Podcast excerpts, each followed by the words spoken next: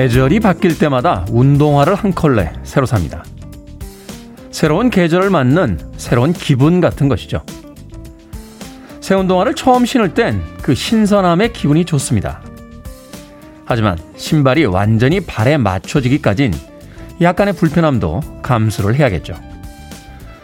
월요일은 꼭 그런 새 신발 같습니다.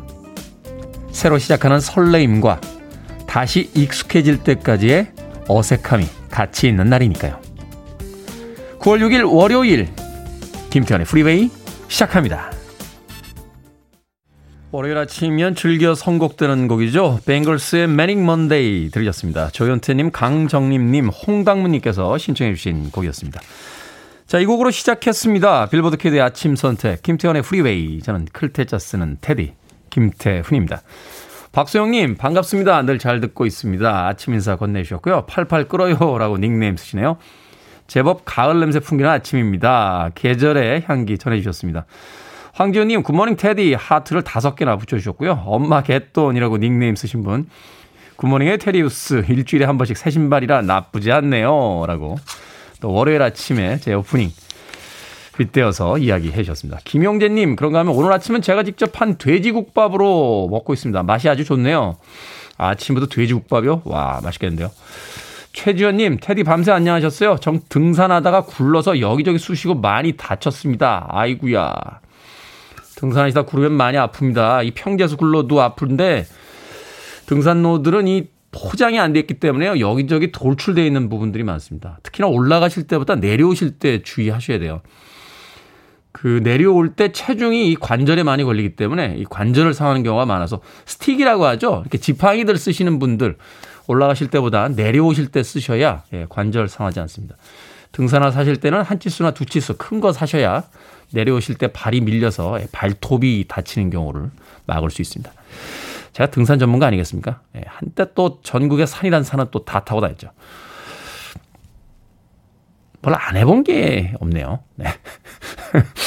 그러나, 그러나 뭐 하나 제대로 해본 게 없네요. 네, 월요일 아침부터 갑자기 현타 오기 시작했습니다. 최지원님. 7271님, 테디 예약 문자요. 저는 오전 당직이라 오늘은 오프닝 들으며 출근하고 있을 것 같습니다. 7시 전에 예약 문자 보내봅니다. 7시 30분에 출근해야 해서 그 전에 문자 읽어주시면 thank you입니다. 자, 사실 오늘 생일이거든요. 9월 6일.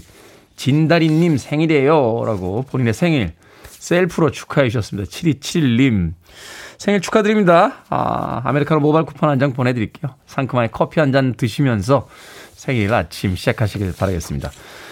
그런가 하면 오늘 월요일에 여러 가지 일도 있군요. 신병탁님, 이번 주 월급에 재난지원금까지 설레는 한 주입니다.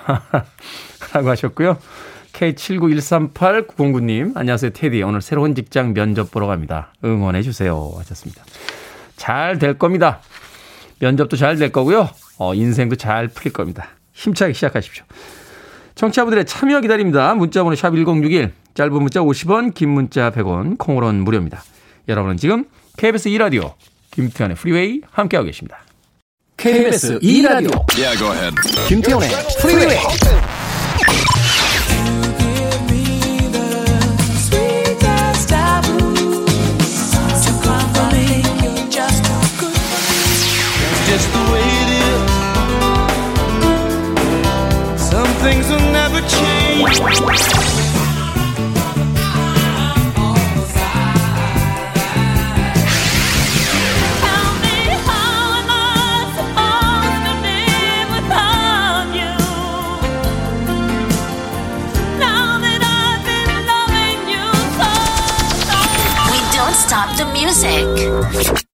6220님의 신청곡으로 띄워드린 곡 캡틴 앤테니의 Love Will Keep Us Together 드렸습니다. 이재훈님, 오늘은 우리 아버지 82살 되시는 생신날입니다. 축하해 주십시오. 아빠가 되어보니 아버지의 무게를 많이 느끼게 되더라고요. 하시면서 문자 보내주셨습니다. 82 되셨는데 오늘 생신이시라고요. 건강하게 오래 사시길 아, 저도 바라보겠습니다. 8369님, 동생이 오늘 군대 갑니다. 제가 누나인데 맨날 장난치고 더 철없게 굴었던 것 같아요. 어제 어, 편지 예, 편지를 쓰셨군요. 편지 쓰면서 자면서 계속 울었습니다. 준영아, 누나가 많이 사랑해. 군대 잘 갔다 와. 하셨습니다. 군대 간다니까 눈물이 확 납니까? 예, 저도 군대 간다고 했을 때 저는 전혀 예상 못 했었는데 저랑 같이 방 쓰던 저희 막내가 있어요. 예. 저희 막내가 어떤 캐릭터냐면 어, 제 앞에서는 형 왔어 이렇게 아주 어, 다정다감하며 순종적인 막내처럼 그렇습니다만 어, 나중에 저희 어머니의 증언에 따르면 제가 없을 때는 먼저 학교에서 돌아와서 그랬는데요. 형 자식 왔어? 라고. 이 자식을 20년쯤 후에 알았습니다. 그래서 제가 하도 기가 막혀서 웃었었는데 그러던 동생이 예, 제가 군대 간다니까 갑자기 그날 아침에 울더라고요. 예. 좋겠다. 이제 혼자 방 써서라고 했는데 갑자기 펑펑 울길래 저는 그때 아, 우리 막내가 그래도 이 형을 그렇게 아끼고 있었구나. 이렇게 생각했는데 나중에 보니까요. 그냥 악어의 눈물이에요. 예, 악어의 눈물. 8369님. 동생 군대 간다고 눈물이 막 나신다고요? 오늘은 그렇습니다. 오늘은 그런데 이제 휴가 자주 나오기 시작하면 또 싸웁니다. 형제 자매 간의 관계라는 게 그렇죠. 8369님. 잘 보내주시고요. 예, 면회 자주 가시길 바라겠습니다. 누나가 면회 오면 굉장히 좋아합니다. 5268님, 삼공준입니다. 지난 주말에 이사하고 평일 첫 아침 프리웨이와 함께 합니다. 큰 집으로 이사 왔는데 짐 정리는 아직 갈 길이 머네요. 하셨습니다. 그래도 기분 좋잖아요. 새 집으로 이사 가는 것만큼 기분 좋은 일이 그렇게 많지는 않은 것 같아요. 축하드립니다. 자, 피자 한 판 보내드릴게요. 아이들하고 짐 정리 다 하신 뒤에 맛있게 나눠 드시길 바라겠습니다. 이사 가신 거 축하드립니다. 유영실님, 화창한 월요일 기대했는데 오늘도 흐리네요. 테디 안녕. 그래도 테디 목소리 들으니 힘이 납니다. 하셨는데 오늘 남쪽부터 시작해서 비 소식 있습니다. 수도권도 밤부터는 비가 온다고 하니까 늦게까지 밖에 계신 분들은 우산 꼭 챙기시길 바라겠습니다. 어, K122211049님. 어제 좀 많이 걸었더니 종아리가 아파서 잠을 못 잤습니다. 옆에 있던 남편이요. 왜 그렇게 파닥거려? 난 침대에 생선이 있는 줄 알았네. 그러는데 좀 주물러 주지를 못하고 진짜 남의 편이 따로 없습니다. 왜 이렇게 파닥거려? 옆에 생선이 있는 줄 알았다고요. 그래요. 예, 마트 상품권 보내드립니다. 예, 마트에 가셔서요. 물 좋은 생선 한 마리 사셔가지고 오늘 저녁에 아, 생선 구이 하셔서 남편분 앞에 놓지 말고 옆에 딱 예, 본인 옆에만 딱 놓고 맛있게 드십시오. 왜 생선이라며? 예, 생선은 나만 먹을래? 하고 맛있게 드십시오. 약 올리시면 아니 같은 말이라도 그게 뭡니까? 왜 그렇게 뒤척거려? 어디 아픈 데 있어? 뭐 이렇게 물어보면 되지. 왜 이렇게 파닥거려? 난 침대에 생선이 있는 줄 알았네. 아니요. 이 빛나는 문학적인 재능을 침대에서 아내분에게 이렇게 쓰시면 안 됩니다. 남편분에게 제 이야기 전해주십시오. 브루스 스프링스틴의 음악으로 갑니다. Glory Days.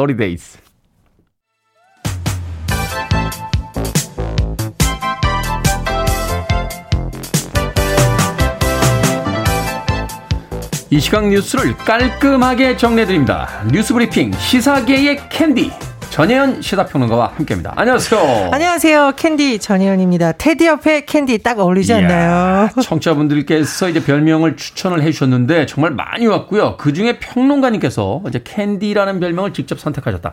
여기서 이제 질문 나갑니다. 외로워도 슬퍼도 안 우시기 때문에 캔디입니까? 아니면 주변에 있는 모든 남자들이 다 나만 좋아하기 때문에 캔디입니까? 후자이길 바라는 마음입니다. 그 사실 북극성 뭐 이런 것도 멋있어서 주변에 물어봤더니 그 네. 칠성파 뭐 이런 거 생각이 난다. 또 어떤 분이 진지하게 북극성은 저기 좋은 건데 네. 북한이 미사일이 때문에 북극성을 붙인 적이 있다고 합니다. 그래서 제가 포기하고 아름다운 캔디로 선택을 했습니다. 그렇군요. 자 주변에 있는 모든 남성들이 나를 좋아하는데 하지만 나는 외로도 슬퍼도 안 온다. 두 가지 바람입니다. 바람 다 가지고 있습니다. 네. 자, 캔디라는 그 평론가님의 별명 추천해주신 심은영님께는 감사 선물 저희가 보내드릴게요. 이름과 아이디 문자 보내주시면 모바일 쿠폰 보내드립니다. 문자번호 샵 1061, 짧은 문자 오시면 긴 문자 100원입니다. 자, 대선 경선 소식으로 갑니다. 더불어민주당 지역순회 경선 첫 투표가 있었고, 윤석열 후보, 의외로 견제가 심해지면서 홍준표 후보에게 지금 골든 크로스를 당했다. 뭐 이런 뉴스도 나오고 있어요. 네. 그렇습니다. 그 여론조사에서 상대적으로 앞서갔던 후보들이 한 후보는 주말에 상대적으로 표정이 밝았고 한 후보는 굉장히 힘든 주말을 보냈다. 이렇게 정리할 수 있겠네요. 네. 더불어민주당의 경우 대선 후보 선출을 위한 순회 경선 첫 무대인 충청 지역에서 이재명 경기지사가 압승을 거뒀습니다. 여기서 압승이 중요한 것은 과반 투표를 얻었다는 건데 50% 이상 받았다는 그렇습니다. 거죠? 이재명 후보가요. 대전 충남에서는 54.81%, 세종 충북에서는 54.54%인데요. 도대체 민주당에서 과반이 왜 이렇게 중요할까? 이유가 있습니다. 민주당은요. 순회 경선 쭉 끝나고 나서 1위, 2위가 정해지는데 만약 1위와 과반 득표를 못하면 결선 투표라는 것을 합니다. 다시 한번 이제 1, 2위가 겨루는 거죠. 그렇죠. 이렇게 되면 만에 하나 뒤집힐 가능성도 있잖아요. 그렇다 보니 이재명 후보 측에서는 과반 득표를 해서 이른바 대세론을 쭉 끌고 간다라는 목표였는데 어쨌든 이런 목표는 달성한 것으로 보이고요. 2위 이낙연 후보가 두 배 정도의 차이가 났어요. 아, 대전 충남에서 예, 네. 27.41, 세종 충북에서 29.72인데 앞으로 열심히 추격전을 하겠다고 밝혔으니 앞으로의 결과는 봐야 되겠고요. 민주당의 11일은 대구 경북 12일 강원에서 순회 경선을 이어갑니다. 어떤 결과가 나올지 좀 지켜봐야 되는데 특히 12일 날 어떤 발표가 날지 주목이 되고 있습니다. 네. 국민의힘의 경우에는 주말에 진통이 많았어요. 지금 윤석열 전 검찰총장이 워낙 그동안 여론조사에서 강세를 보였는데 최근에 이른바 청부 고발 논란이 일어나면서 정치권이 지금 들썩들썩합니다. 그러다 보니 홍준표 후보를 비롯한 경쟁자들이 편을 들어주는 것이 아니라 그러니까 음. 검증론에 초점을 맞추고 있었고 또 중요한 문제가 있습니다. 경선 룰에 대해서 제가 여러 번 설명을 드렸잖아요. 네. 여론조사가 굉장히 중요한데 여론조사를 할 때 어느 당을 지지하십니까? 라고 했을 때 민주당 지지층이다라고 하면 빼는 역선택 방지 조항을 넣을지 말지 계속 진통이 됐어요. 그런데 자, 홍준표, 유승민 이런 후보들은 정홍원 선거위원장이 예전에 만들었던 룰을 바꿔서 역선택 방지 조항을 넣으려는 것이 아니냐라는 의심을 갖고 있었거든요. 네. 그러다 보니 어, 경선이 지금 시작되는 시점에서 이제 선관위원장이 공정선거 비전 뭐 이런 뭐 서약식 이런 행사를 했었는데 12명의 예비 후보 중에 홍준표, 유승민 비롯한 4명이 불참했습니다. 이건 이제 앞으로 우리가 보이콧을 하겠다.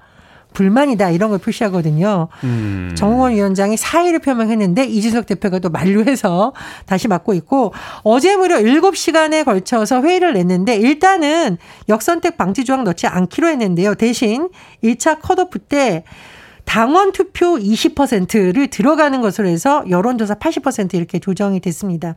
일단은 뭐 마라톤 회의까지 해서 역선택 뭐 방지 이런 거 논란은 줄어들고 했는데 문제는 본경선 투표에서 또 본선 경쟁력을 묻는 방식을 넣겠다라고 했거든요. 과연 이 본선 경쟁력을 묻는 방식이 어떤 문항인지 또 누구에게 유리할지를 놓고 앞으로 또 다른 신경전이 이어질 수 있다라는 분석도 나옵니다. 복잡하군요. 네. 이게 뭐 후보들마다 또 그때 그때 사안들마다 변수로 작용할 수 있기 때문에 지금 굉장히 그 골머리들을 앓고 있는 것 같습니다.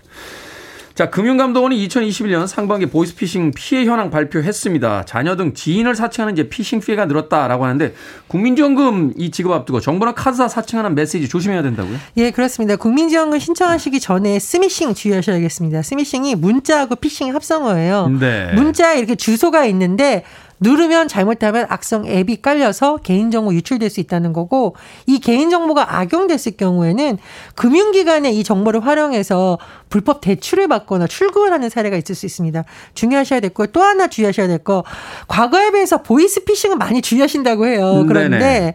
메신저 피싱 있죠? 우리 뭐 깨또 뭐 이렇게 하는 거 이거 뭐 굉장히 많이 당하신다라고 합니다. 조심하셔야 될 것 같고요.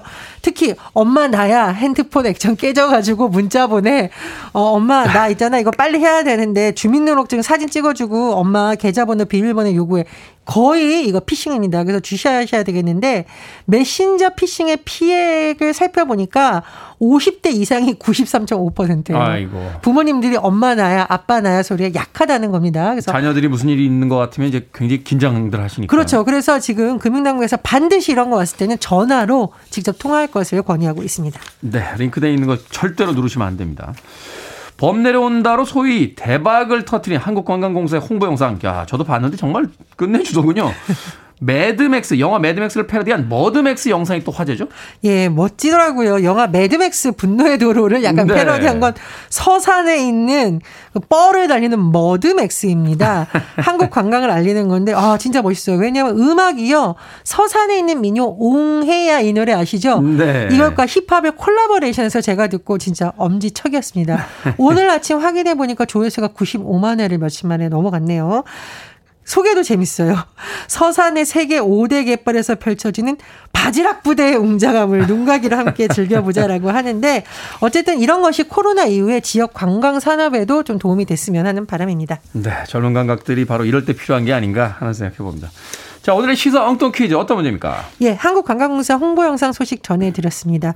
바지락 캐러 가는 경운기 무리분이 바지락 음식 먹고 싶네요. 아, 맛있죠. 예, 밀가루 반죽을 얇게 밀어서 칼로 가늘게 쓰면 면이 나오고 그 면으로 칼국수 만듭니다. 하지만 밀가루 반죽 손으로 툭툭 떼서 한 끼 든든하게 차려내는 음식도 있습니다. 예전에 쌀과 보리가 떨어지는 여름철에 빼놓을 수 없는 주식이었던 이 음식 뭘까요? 1번 수제비, 2번 족제비, 3번 일이 일비, 4번 아껴 쓰자 생활비. 정답 아시는 분들은 지금 보내주시면 됩니다. 객관식이지만 재미는 오답 포함해서 총 10분께 아메리카노 쿠폰 보내드립니다. 밀가루 반죽을 손으로 떼어놔서 한 끼 든든하게 차려내던 음식이 있었죠. 예전에 쌀과 보리가 떨어지는 여름철에 빼놓을 수 없는 주식이었던 이 음식 뭘까요? 1번은 수제비, 2번은 족제비, 3번 일희일비, 4번 아껴 쓰자 생활비. 문자번호 샵 1061, 짧은 문자 50원, 긴 문자 100원, 콩으로는 무료입니다. 뉴스 브리핑 전혜연 시사평론가와 함께했습니다. 고맙습니다. 감사합니다.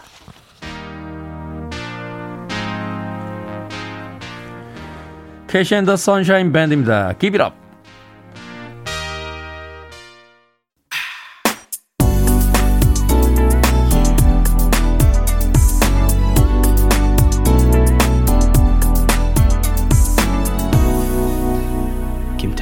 Freeway. 로라 브라니건의 How Am I Supposed to Live Without You 들으셨습니다. 로라 브라니건이 먼저 부르긴 했습니다만 이 음악은 마이클 볼튼이 예, 작곡을 했던 곡이었죠. 로라 브라니건은 어, 핫백 차트 1위까지는 기록을 하지 못했습니다만 마이클 볼튼이 이후에 자신의 곡을 다시 리메이크해서 차트 1위까지 올려놨던 그런 명곡이었습니다. 로라 브라니건의 How am I supposed to live without you? 들으셨습니다. 자, 오늘의 시사 엉뚱 퀴즈. 밀가루 반죽을 손으로 떼어내어 만든 음식은 무엇일까요? 정답은 1번 수제비였습니다. 수제비. 맛있죠. 호박 수제비 맛있죠. 얼큰 수제비도 맛있고요. 네, 오늘처럼 흐린 날 점심에 그 따끈한 수제비 국물 아주 맛있습니다. 7085님께서 수제비입니다. 딸이 좋아해서 냉동실에 밀가루 소분해서 나눠 놓고 수시로 끓여 먹어요. 하셨습니다. 그렇죠.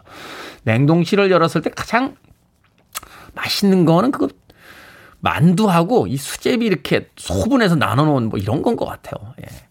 어머님들도 최근처럼 이 밀키트가 발달이 돼 있는 시대에는 굉장히 편하게 음식들 하시잖아요. 밀키트, 뭐 소고기국 같은 그런 밀키트 하나 이렇게 데운 다음에 예. 만두나 이렇게 수제비 몇 개 이렇게 띄어서 넣으면 아주 맛있게 한 끼 음식을 할 수 있습니다. 예. 저요? 네, 저는 제가 해 먹습니다. 네. 서민경님. 정답은 1번 수제비. 지금 순천은 비가 내리는데 딱이네요. 점심 때 먹을래요. 하셨고요. 0479님. 왕비라고 재미있는 오답 보내주셨습니다. 그런가 하면 최정비님. 강남 갔던 제비. 8991님. 테디는 팝의 조선선비라고 하셨는데. 물론 이제 제가 뼈대 있는 집안의 자손이긴 합니다만 저는 약간 선비하고는 잘 안 맞는 것 같아요. 조선시대에 선비로 태어났으면 답답해서 아마 죽었을 겁니다. 예. 여름에도 이렇게 부채에도 이렇게 팔랑팔랑거리게 못 하시잖아요. 선비들은. 허허허허. 근데 그 리듬이 제 삶의 리듬하고 잘 안 맞습니다. 8991님. 1621님, 병원비 건강이 최고입니다. 하셨습니다. 맞습니다. 환절기에 몸 안 좋으신 분들 많은데 건강 항상 신경 쓰시길 바라겠습니다. 방금 소개해드린 분들 포함해서 모두 10분께 아메리카노 쿠폰 보내드립니다. 당첨자 명단은 홈페이지에서 확인할 수 있습니다. 콩으로 당첨이 되신 분들은 방송 중에 이름과 아이디 다시 한번 문자로 보내주시면 모바일 쿠폰 보내드리겠습니다. 문자 번호는 샵1061 짧은 문자 50원 긴 문자 100원입니다. 자 권선혜님 김경혜님 정복임님 오늘 백신 주사 맞는 날이라고 겁나요 라고 문자들 보내셨는데 괜찮습니다. 하루 정도 푹 쉬시면 특별한 일 없을 겁니다. 잘 맞고 오시길 바라겠습니다. 자, 2080님과 임수성님의 신청곡. 좀 경쾌한 음악 준비했습니다. 엘튼 존, Crocodile Rock.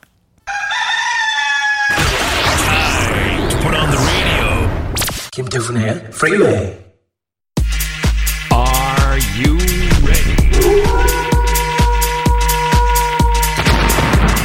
갈팡질팡 선택하기 힘든 고민이 있다. 던져만 주십시오. 결정은 해드릴게. 신세계 상담소.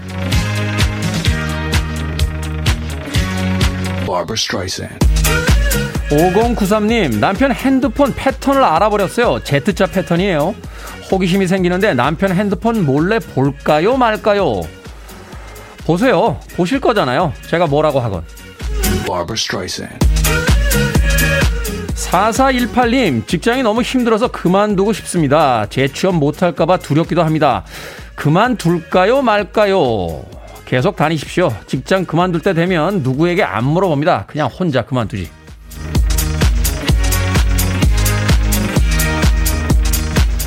예삐님, 알바에서 20만 원이 생겼습니다. 저금할지 돈을 더 보태서 식기세척기를 살지 고민이네요. 형편을 생각하면 저금해야 되는데.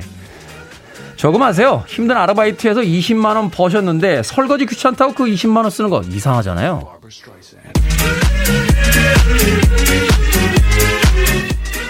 3049님 중국집 가는데 볶음밥 먹을까요? 짜장면 먹을까요? 짜장면 중국집에서 고민될 땐 무조건 짜장면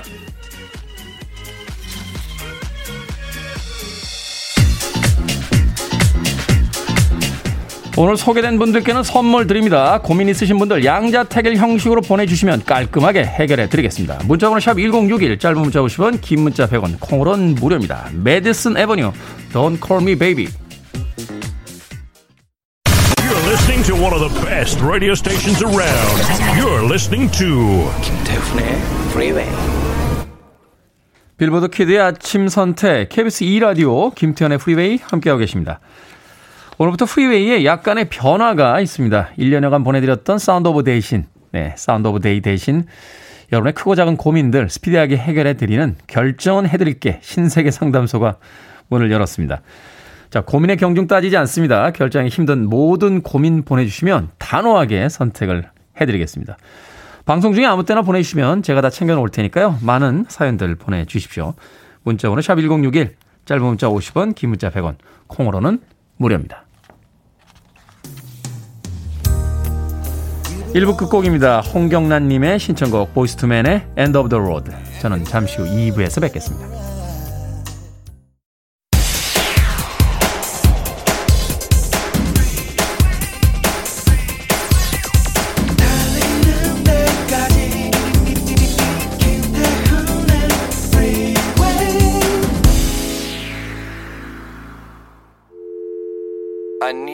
Arms around me. I need to feel your touch.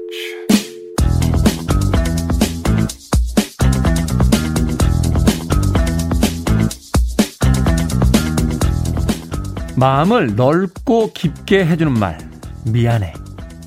겸손한 인격에 탑을 쌓는 말, 고마워. 날마다 새롭고 감미로운 말, 사랑해. 사람을 사람답게 자리 잡아주는 말, 잘했어. 화해와 평화를 이루는 말, 내가 잘못했어. 모든 걸 덮어 하나 되게 해주는 말, 우리는 봄비처럼 사람을 쑥쑥 키워주는 말, 네 생각은 어때? 모든 날을 새롭게 하는 말, 첫 마음으로 살아가자. 가장 따뜻하고 행복한 말, 너를 위해 기도할게.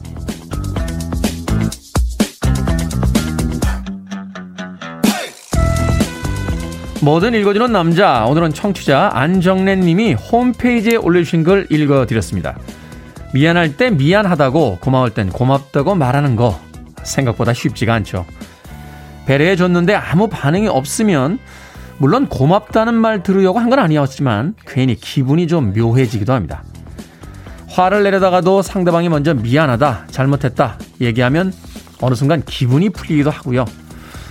사람의 마음이란 세상에서 제일 복잡한 것 같으면서도 단순하기 마련인 것 같습니다. 미안해, 고마워, 잘못했어. 이 짧은 말에 기분 좋은 떨림을 느낄 수 있다는 것도 좋은 예시가 아니겠습니까? 이제는 할리우드의 스타 배우로서 더 유명하죠. 마크 월버그가 있었던 Marky Mark and the Funky Bunch의 Good Vibrations 들으셨습니다. 자, 이 곡으로 김태훈의 프리웨이 2부 시작했습니다. 앞서 일상의 재발견, 우리 하루를 꼼꼼하게 들여다보는 시간이었죠. 뭐든 읽어주는 남자. 오늘은 청취자 안정래 님이 홈페이지에 올려주신 좋은 글 읽어드렸습니다. 김용재님, 오호, 네 생각은 어때? 라고 올려주셨는데. 그렇죠. 누군가에게 의견을 물어본다는 거 참 좋은 일인 것 같아요. 소위 이제 꼰대라고 불리는 분들 보면 남의 이야기 안 듣죠. 자기 이야기만 계속 떠들다가 가시는 경우들이 많은데 네 생각은 어때? 라고 남의 이야기를 들어주는 것 굉장히 관계에 있어서 최고의 어떤 방법이 아닌가 하는 또 생각도 듭니다. 김보은님 생각하게 되네요 하셨고요. 박경숙님 따뜻한 말 한마디 해주면 너무 고맙죠 라고 해주셨습니다. 김지연님 고마워 미안해 사랑해 좋은 떨림 떨림의 선곡 고맙습니다 라고 하셨습니다. 아, 이은희님 테디옵 잘생겨서 고마워요 라고 굳이 이런 걸 안 읽는 DJ도 있습니다만 예, 저는 굳이 읽습니다.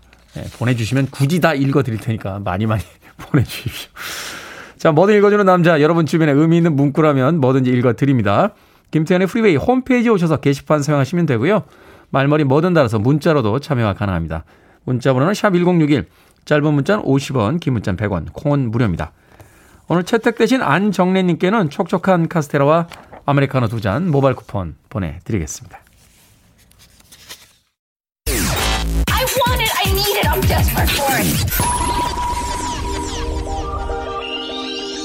Okay, let's do it.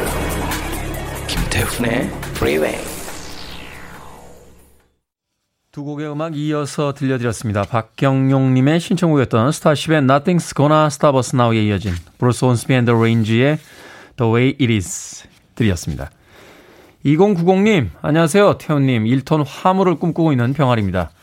평소부터 동경해 오던 화물 일을 시작하려 준비 중인데, 이제 곧 태어날 쌍둥이 때문에라도, 어, 돈을 더 벌고 싶네요. 오늘 화물 자격 시험 있는 날인데, 새벽부터 설쳤던 것 같습니다. 꼭 합격했으면 좋겠어요. 응원해 주십시오. 라고 하셨습니다. 1톤 화물 트럭, 오늘 면허 따러 가시는 모양입니다. 잘 되실 거예요. 예. 저 같은 사람도, 예, 일종 면허가 있는데요. 2090님. 뭐. 쌍둥이가 곧 태어난다고요? 아이고, 예뻐라. 2090님, 힘내시라고요. 제가 주유 상품권 미리 보내드릴게요. 어, 1톤 화물 트럭 꼭 면허 따신 뒤에 힘차게 일하시길 바라겠습니다. 가정이 다 행복하시길 진심으로 바라봅니다. 0374님, 오늘 시아버님 제사라 음성 가는 버스 탔습니다. 익숙한 테디 목소리가 들려서 반가 반가. 가는 동안 귀가 즐거울 것 같아요. 버스 기사님 최고라고 해주셨습니다. 많은 분들께서 버스를 탔는데 방송에 나온다라는 이야기들 해주시거든요. 문자 보내주실 때요. 버스 번호도 같이 보내주시면 예, 제가 그 버스 번호도 어, 읽어드릴게요. 다 그렇게 그렇게 이제 입소문이 나면서 기사님들 사이에서 이제 저희 방송을 주로 어, 틀어주시지 않겠습니까? 예? 0374님. 아메리카노 모바일 쿠폰 한 장 보내드릴게요. 어, 커피 한 잔 하시면서 잘 다녀오시길 바라겠습니다. 백지수님, 엄마가 아침에 빨리 그 테디웨이 틀어보라고 자꾸 이야기하셔서 테디웨이가 뭔가 하니 테디님 이름과 프리웨이 생각이 잘 안 나서 테디웨이라고 하신 거였어요. 요즘 엄마가 테디님 목소리에 푹 빠져 계십니다. 하셨네. 감사합니다, 어머니. 예, 그렇게 기억해 주신 게 어딥니까? 예, 테디웨이. 어, 신박한데요? 테디웨이. 김태훈의 프리웨이. 테디웨이. 어, 줄임말에 소, 소질이 있으신데요, 어머님. 제가 어, 또 멋진 줄임말을 보내주신 그 어머님을 위해서, 예, 뭘 보내드릴까요? 어, 치킨 한 마리 보내드릴게요. 역시 어머님들은 치킨 드셔야죠. 나이 드시면 단백질 많이 드셔야 됩니다. 자, 콩으로 들어오신 분들은 샵 1061로 다시 한번 이름과 아이디 보내주시면 모바일 쿠폰 보내드립니다. 짧은 문자 50원, 긴 문자는 100원입니다. 샤데입니다. The Sweetest Stuff.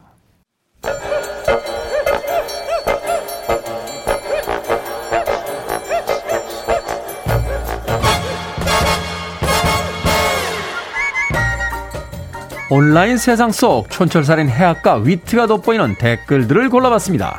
댓글로 본 세상.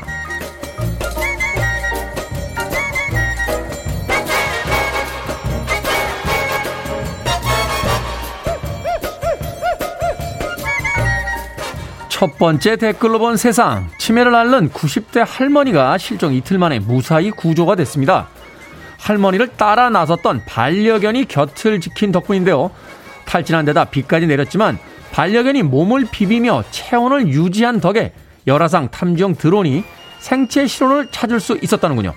여기에 달린 댓글들입니다.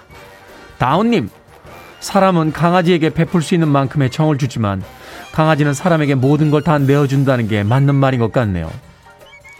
HDU님, 개는 사람을 사랑하기 위해 태어난 동물인 것 같아요.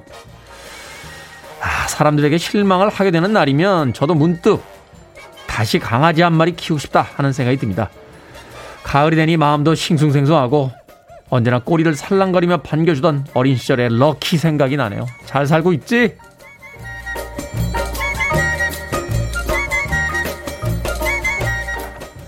두 번째 댓글로 본 세상. 지금 뉴욕에선 US 오픈 테니스 대회가 한창인데요. 남자 테니스 세계 랭킹 3위인 그리스의 치치파스 선수도 명승부를 펼쳤습니다. 경기 중 자신에게 흐름이 불리해질 때마다 장시간 화장실에 다녀와 논란이 되고 있는데요. 상대 선수는 치치파스가 화장실에서 몰래 코칭을 받고 있다며 항의하기도 했는데 여기에 달린 댓글들입니다. 서님, 화장실 가는 게 규칙을 어긴 건 아니지만 스포츠맨십이라는 무건의 룰이 있는 겁니다. 그걸 어기면 스포츠인이라고 볼 수 없죠. 양평 미나리님, 군대처럼 화장실에서 초코파이라도 먹는 건가 보네요. 저는 이해합니다. 아무리 뭐 US 오픈이지만 배 아플 때는 화장실 가야죠. 예, 욕 먹는 건 괜찮아요. 국제적으로 망신당할 수는 없으니까. 다들 그런 경험 한 번쯤 있지 않으십니까? 스포츠맨십보다 생리 현상이 먼저다. 저는 이렇게 생각합니다. 세상이 너무 각박해. 배 아프면 화장실 가야지.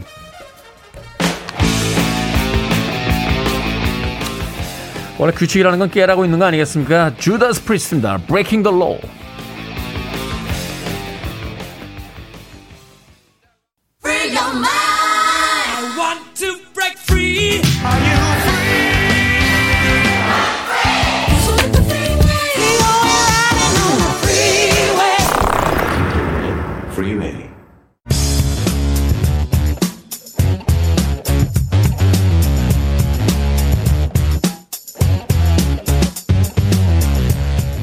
월요일은 과학 같은 소리 안에 재미있는 과학 지식으로 시간이 순삭됩니다. 우리의 시간도도 국립과천과학관의 이정모 관장님 나오셨습니다. 안녕하세요. 안녕하세요. 과천과학관의 이정모입니다. 자, 지난주에 한반도 공룡에 대해서 알아봤는데 저는 청취자분들이 공룡에 대해서 이렇게 열광하실 줄 몰랐습니다. 네. 반응이 굉장히 뜨거워서 1회로 끝내기 아쉬워서 오늘도 공룡에 대해서 좀 여쭤볼까 하는데 자, 지난주에 이제 마지막 공룡부터 이야기를 좀 이어가도록 하겠습니다. 익룡. 우리가 소위 이제 날아다니는 공룡. 예. 이렇게 알고 있었던 그 종류가 있는데 이게 공룡이 아니라고요? 예, 아닙니다. 중생대는 그야말로 파충류 시대였는데요. 네. 뭐 하늘을 나는 파충류, 물에 사는 파충류, 육상에 사는 파충류가 있었어요. 육상에 사는 파충류 가운데 다리가 사람처럼 골반에서 몸 아래로 수직으로 내려온 동물만 공룡이라고 합니다. 아. 파충류 가운데 왜 악어나 도마뱀 같은 거는 몸이 몸통 다리가 몸통 옆으로 나와서 기역자로 내려가 있잖아요. 그렇죠. 이런 네. 친구들 말고 몸 아래로 수직으로 내려온 동, 공, 동물 파충류가 네. 공룡이고 어. 근데 파, 수직으로 내려왔는데 육상에 살아야 돼요. 음. 하늘 날지 않고 아. 네, 헤엄치지 않고 이런 아. 걸 공룡이라고 하고 헤엄치는 친구들 물에 사는 친구들은 수장용 하늘을 나는 친구들은 익룡이라고 하죠. 아, 그러니까 공룡이라는 게 이제 땅에서만 사는 거를 이제 지칭한다. 그렇죠. 일단은 땅에서만 살아야 됩니다. 근데 파충류과인데 이렇게 옆으로 다리가 나가서 이렇게 누워 그러니까 배를 깔고 다니는 애들이 아니고 수직으로 내려와서 서서 다니는 애들. 그렇죠. 아, 그게 또 그런 분류법이 있군요. 네. 그래서 물에 살면 수장용, 어, 하늘을 날면 익룡 이렇게 예. 부른다. 근데 많은 사람들이 이제 익룡을 공룡이라고 이제 그냥 같은 테두리 안에 넣잖아요. 네, 공룡 책에 같이 나와서 그래요. 아, 그렇죠. 예. 근데 약간 좀 뭐좀 비슷하지 않습니까? 친척 같기도 하고. 네, 먼 친척입니다. 그러니까 공룡이 처음 생길 때, 공룡이 처음 생길 때부터 이미 익룡이 있었어요. 어. 그러니까 공룡과 익룡의 공통 조상이 약 2억 2억 2,700만 년쯤 전에 있었거든요. 2억 2,700만 년. 예, 콩고나폰 켈리라는 친구인데 그러니까 우리말로 치면 꼬마 벌레 킬러쯤 되는 거예요. 콩고 나폰 켈리. 예. 꼬마 꼬마 벌레 킬러. 한 네. 길이가 10cm밖에 안 되고요. 강력한 아. 뒷다리로 뛰어다니면서 날카로운 이빨로 벌레들을 잡아먹던 친구였습니다. 여기서부터 뭐 공룡과 인룡이 갈라서기도 하고 그렇습니다. 아, 그 태초의 조상은 얼마 안 됐군요. 10cm 정도밖에 안 됐다고요? 예. 어, 거기서부터 이제 인룡과 공룡이 나, 나눠지기 시작했다. 그러면 익룡이 새 조상인가요? 날아다니니까? 그러니까 익룡이 새 조상도 아니에요. 그러니까 음. 중생대 하늘의 지배자의 익룡이 양날개를 활짝 펴고 날아다니는 모습 때문에 네. 아, 새 조상 아니야 이렇게 생각하는데요. 익룡과 새의 날개의 구조는 완전히 다릅니다. 새는 깃털이 날개로 이루어졌잖아요. 네. 그러니까 새는 날개가 깃털로 되어 있죠. 그렇죠. 깃털이 되어 있죠. 깃털. 근데 익룡의 날개는 깃털이 아니라 막이에요. 약간 박쥐처럼 돼 있잖아요. 맞습니다. 막, 이돼 있잖아요. 예, 그 긴룡은 손가락이 네 개거든요. 어. 마지막 손가락 그 새끼 손가락이 길잖아요. 긴 손가락 끝의 전체와 몸통과 다리까지 펼치면 음. 커다란 막이 생겨서 아. 마치 행글라이더처럼 날아다닐 수 있는 거죠. 그러네요. 이게 왜 낙하산 탈 때도 이렇게 그 다람쥐처럼 이렇게 무슨 수트라고 그러던데. 어, 요즘 그런 거 있죠. 네, 비행 수트라고. 그, 네. 근데 그 되게 위험해서 그 사망자들이 굉장히 많다고 그러더라고요. 네. 샥 하고 나를 때 보면 마치 그 물갈퀴처럼 네. 팔하고 발 쪽으로 이렇게 막이 생겨서 이렇게 나르는 게 있는데 그게 있으면 이제 익룡이고. 그렇죠. 새들 같은 경우는 깃털로 만들어져 있어서 그렇죠. 날개에 깃털 있는 거죠. 그 다음에 뭐 손가락 정도가 아니라 전체 팔을 다 음, 쓰고 있는 겁니다. 그렇죠. 익룡이 새 조상이 아니다. 그러면 새 조상은 뭔가요? 뭐 또 공룡인가요? 그러니까 그렇게 봐야 돼요. 특히 티라노사우루스 같은 육식 공룡인 수강류가 새의 조상인데요. 어. 정확히 말하자면 새가 공룡의 조상 공룡 새, 그 공룡이 새의 조상이 아니라 그 새는 그냥 공룡이에요. 새 자체가 그냥 공룡이라고요? 그렇죠. 그러니까 새가 공룡이 후손이 아니라 새는 그냥 공룡이라고 보는 게 맞아요. 그러니까 지금 약 1만 400종의 공룡이 우리와 함께 살고 있는 거죠. 그러니까 육상에 걸어다니는 공룡은 하늘을 나는 새로 남았어요. 일부가. 아. 그런데 정작 하늘을 날던 익룡은 후손 생물을 남기지 못하고 사라지고 말았죠.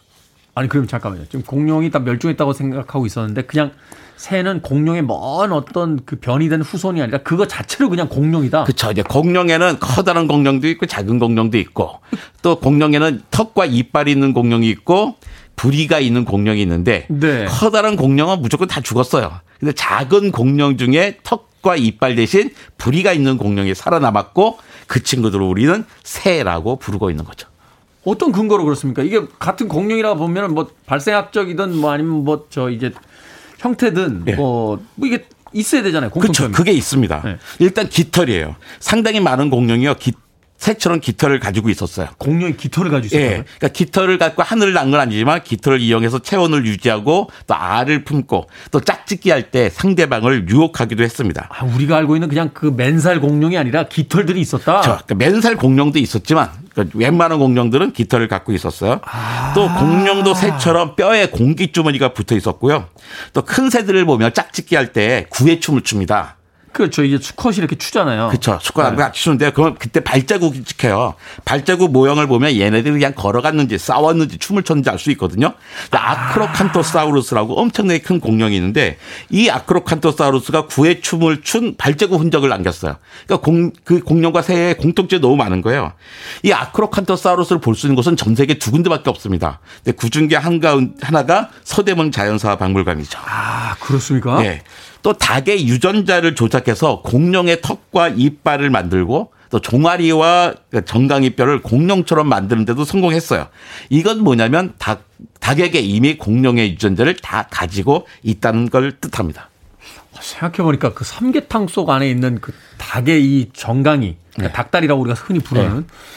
그 다리가 그 우리가 영화에서 봤던 공룡 뒷다리하고 비슷하네요. 그러니까 그 정강이 뼈는 그런 뭐 비슷한데 종아리 뼈가 한 정강뼈 양쪽에 뭐 덩어리가 있잖아요. 네, 네, 종아리뼈는 한쪽에만 덩어리 있고 슬고 사라지는데 이 사라지게 하는 유전자가 있는 거예요. 근데 그 유전자를 막으니까 다시 공룡처럼 종아리뼈도 정강이뼈처럼 커다랗게 만들어졌습니다. 어. 잠깐 아까 이야기하실 때 공룡이 공기주머니를 가지고 있다. 세 개의 날개에 공기주머니가 있는 것처럼 공기주머니가 있었다. 이게 왜 필요했던 거죠? 그러니까 새는 뼈에 공기주머니가 달려 있어서 덕분에 몸이 가벼워지죠. 또 숨을 내쉴 때도 숨을 내쉴 때도 공기 주머니에 있는 산소를 세포에 공급할 수가 있어요. 그래서 아. 그 작은 새들이 우리가 그 히말라야 산맥을 넘을 수가 있는 거죠. 항상 그 공기가 자기 몸 안에 차 있으니까. 그렇습니다. 아. 그러니까 공룡에 대해서 뭐 질문해봐 그러면요. 다들 공룡이 왜 멸종했는지만 물으세요. 이거 다 아는 거잖아요. 이제요. 지름 10km짜리 운석의 기후가 충돌해서, 충돌해서, 급격한 기후 변화가 생겼기 때문이라고 네. 다 알고 있는데 근데 공룡이 왜 생겼냐고는 잘 안 물으세요. 그러네요. 예, 공룡이 생길 때쯤 지구에는 화산 활동이 활발해지면서 이산화탄소로 늘어나고 산소가 급격히 줄었습니다. 숨쉬기 힘들었어요. 어. 예, 게다가 대부분의 파충류들은 다리가 몸통 옆으로 튀어나와서 빨리 이동하지 못하고요. 몸을 구불 몸을 구불거리면서 움직일 그렇죠. 때마다 허파가 눌려서 숨을 쉬지 못합니다. 아, 바닥에 공, 붙어 있으니까. 그렇죠. 근데 공룡은 다리가 몸통에서 수직으로 내려와 있어서 허파를 누르잖아요. 달릴 때도 숨을 쉴 수가 있어요. 어. 숨쉬기 좋은 조건이죠. 근데 이게 다가 아니었습니다. 공룡은 새처럼 뼛속에 튜브 형태의 공간이 있고 또 공기 주머니가 달려 있어서 그러니까 다른 동물들보다 숨쉬기 훨씬 좋았죠. 호흡량이 훨씬 좋았다. 네. 그래서 덕분에 중생대를 지배할 수 있을 정도로 강력한 동물이 된 겁니다. 야, 그런 건 또 몰랐네. 우리는 공룡이 왜 멸종했지? 이것만 맨날 생각하고 이렇게 구분하는 법만 배웠지. 네. 생각해보니까 공룡의 특징에 대해서는 전혀 모르고 있었다 하는 생각이 또 드는군요. 음악 한 곡 듣고 와서 재미있는 공룡 이야기 계속 나눠보도록 하겠습니다. 위어드 알 얀코빅의 Jurassic Park라는 곡인데 이 얀코빅은 원래 그 패러디 음악을 만드는 아티스트죠. 리차드 해리스와 도나 서머가 함께 불러서 화제가 됐었던 MacArthur Park를 패러디한 곡입니다. 듣습니다. 항상 패러디 음악을 통해서 우리에게 웃음을 주는 아티스트죠. 위어드 알 얀코빅의 Jurassic Park. 리차드 해리스의 MacArthur Park를 패러디한 곡 들으셨습니다. 자, 빌보드 키드 아침 선택 KBS 2라디오 김태훈의 프리웨이 월요일 코너 과학 같은 소리 안에 국립과천과학관 이정모 관장님과 함께 공룡에 대해서 알아보고 있습니다. 자, 옛날 애니메이션 영화 이런 거 보면 제일 흥미진진한 건 이제 인간들과 공룡이 막 싸우는 거잖아요. 같은 시대에 살았습니까? 불가능하죠. 그러니까 새를 제외한 공룡이 멸종한 게 6,600만 년 전인데요. 네. 사람이 침팬치하고 공통 조상에 갈라진 게 700만 년 전입니다. 아. 그러니까 최초의 인류와 최후의 공룡 사이에는 적어도 6천만 년 정도의 차이가 있으니까 어마어마한 불가능한 차이가, 겁니다. 어마어마한 차이가 있군요. 예. 6천만 년. 그냥 새를 보면서 공룡하고 같이 산다 이렇게 생각하면 되겠군요. 자, 공룡하면 이제 가장 유명한 게 티라노사우루스, 소위 티렉스 뭐 이렇게 그렇죠. 부르는 예. 공룡인데 영화에서 보면은 왜 그 가장 강력한 공룡이잖아요. 막 엄청나게 빠른 속도로. 그러니까 주인공들이 되게 다른 공룡에게 잡아먹히는 위기의 순간이 되면 어디선가 티라노사우루스가 나타나서 그 공룡을 이제 물고 가버리는 그렇죠. 예. 이런 장면들이 나오는데 실제로도 그렇게 빠르고 강력했습니까? 그러니까 뭐 아무도 본 사람은 없잖아요. 본 사람은 없는데 그죠, 영화에 보면 쥐라기 공원 1편에서는 네. 티라노사우루스가 시속 70km로 달려요. 찝차를 쫓아옵니다. 엄청나게 빠르요 예, 이제 2편에 가면 속도가 시속 30km로 줄어듭니다. 왜 그러죠? 그새 늙었나요? 3편에서는 잘 뛰지도 못하고 시체 청소부 역할을 합니다. 시체 청소부? 네. 근데 어. 이게 자문한 과학자가 달라져서 그래요. 아, 1편을 그래요? 자문한 과학자는 제가 제일 좋아하는 공룡학자인데요. 로버트 바커라는 사람이에요. 네. 이 사람은 티라노사우루스는 날쌘 사냥꾼이라고 생각했습니다. 근데 아. 2편과 3편을 자문한 박사는 존 호너 또는 잭 호너라고 부르는데 제가 세 번째로 좋아하는 사람입니다. 네. 이 티라노사우루스 이분은 티라노사우루스는 느림보 청소부라고 생각했어요. 어. 그래가지고 그 뭐야 자문하는 사람이 달라지니까 공룡의 속도도 달라지고 달라졌던 거죠. 아, 그러니까 2편, 3편 자문하신 분께서 그 1편 봤는데 그 사람 공룡 몰라요. 그, 그렇게 빨리 못 뜁니다. 그렇죠. 그러니까 2편하고 3편에서 이제 주인공이 다른 공룡으로 넘어가면서 느려지는 거군요. 같은 공룡인데, 같은 공룡인데, 티라노인데 빠르지 안 다닙니다. 아이들 왜 공룡 인형 보면 그 티라노사우루스 이렇게 굉장히 많이 보게 되는데 네. 제가 볼 때마다 느끼는 건데 약간 몸에 비율이 좀 이상합니다. 그 그쵸. 앞발이 애기 발처럼 이렇게 있는 거의 퇴화된 상태인 것처럼 이렇게 붙어만 있고 네. 뒷발은 굉장히 크게 돼 있는데 얼굴도 크고요. 그렇죠. 앞발, 이 짧은 앞발의 역할은 뭡니까? 이게 퇴화되기 직전인 건가요? 근데 이 짧다 하지만 일단 1m는 넘어요. 아, 사람, 1m는 넘습니다. 네, 사람한테 비하면 엄청 근데 티라노사우루스 선배뻘 되는 공룡의 알로사우루스가 있는데 음. 이 친구는 이빨이 그 스테이크 나이프 같이 생겼, 생겼어요. 어, 그러니까 이게 뭐냐면 날카롭군요. 고기를 찢어 먹는 네. 잘라 먹는 친구예요. 약간 톱니처럼 이렇게. 예. 앞발도 좀 깁니다. 근데 알로사우루스의 후배벌 되는 티라노사우루스는 앞발이 거의 없는 거나 마찬가지죠. 네. 근데 이빨도 칼날이 없어요.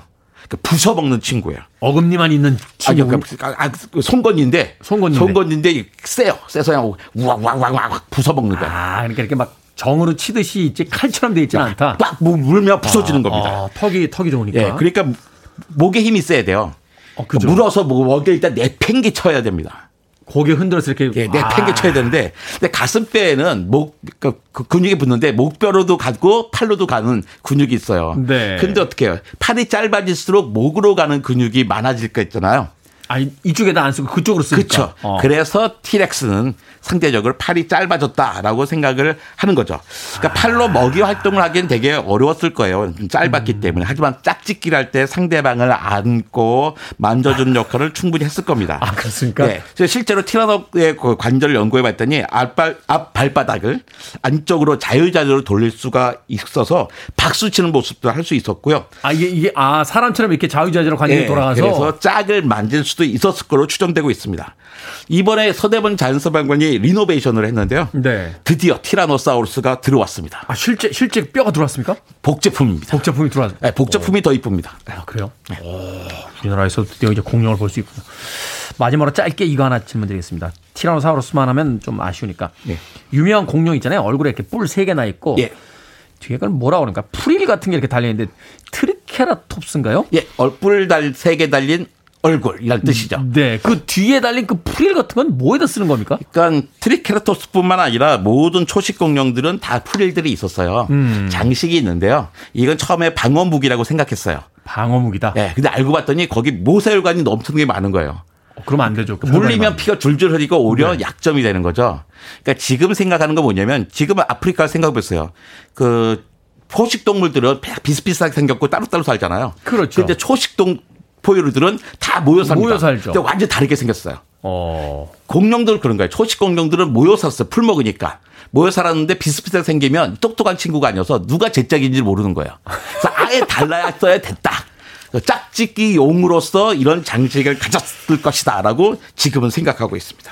그렇습니다. 가을입니다. 여러분 짝이 없는 분들은 밤, 분발하시길 바라겠습니다. 그 수천만 년 전에도 공룡들은 짝짓기를 하며 살았습니다. 자, 월요일의 코너 과학 같은 소리 안에 국립과천과학관의 이정모 관장님과 함께했습니다. 고맙습니다. 감사합니다.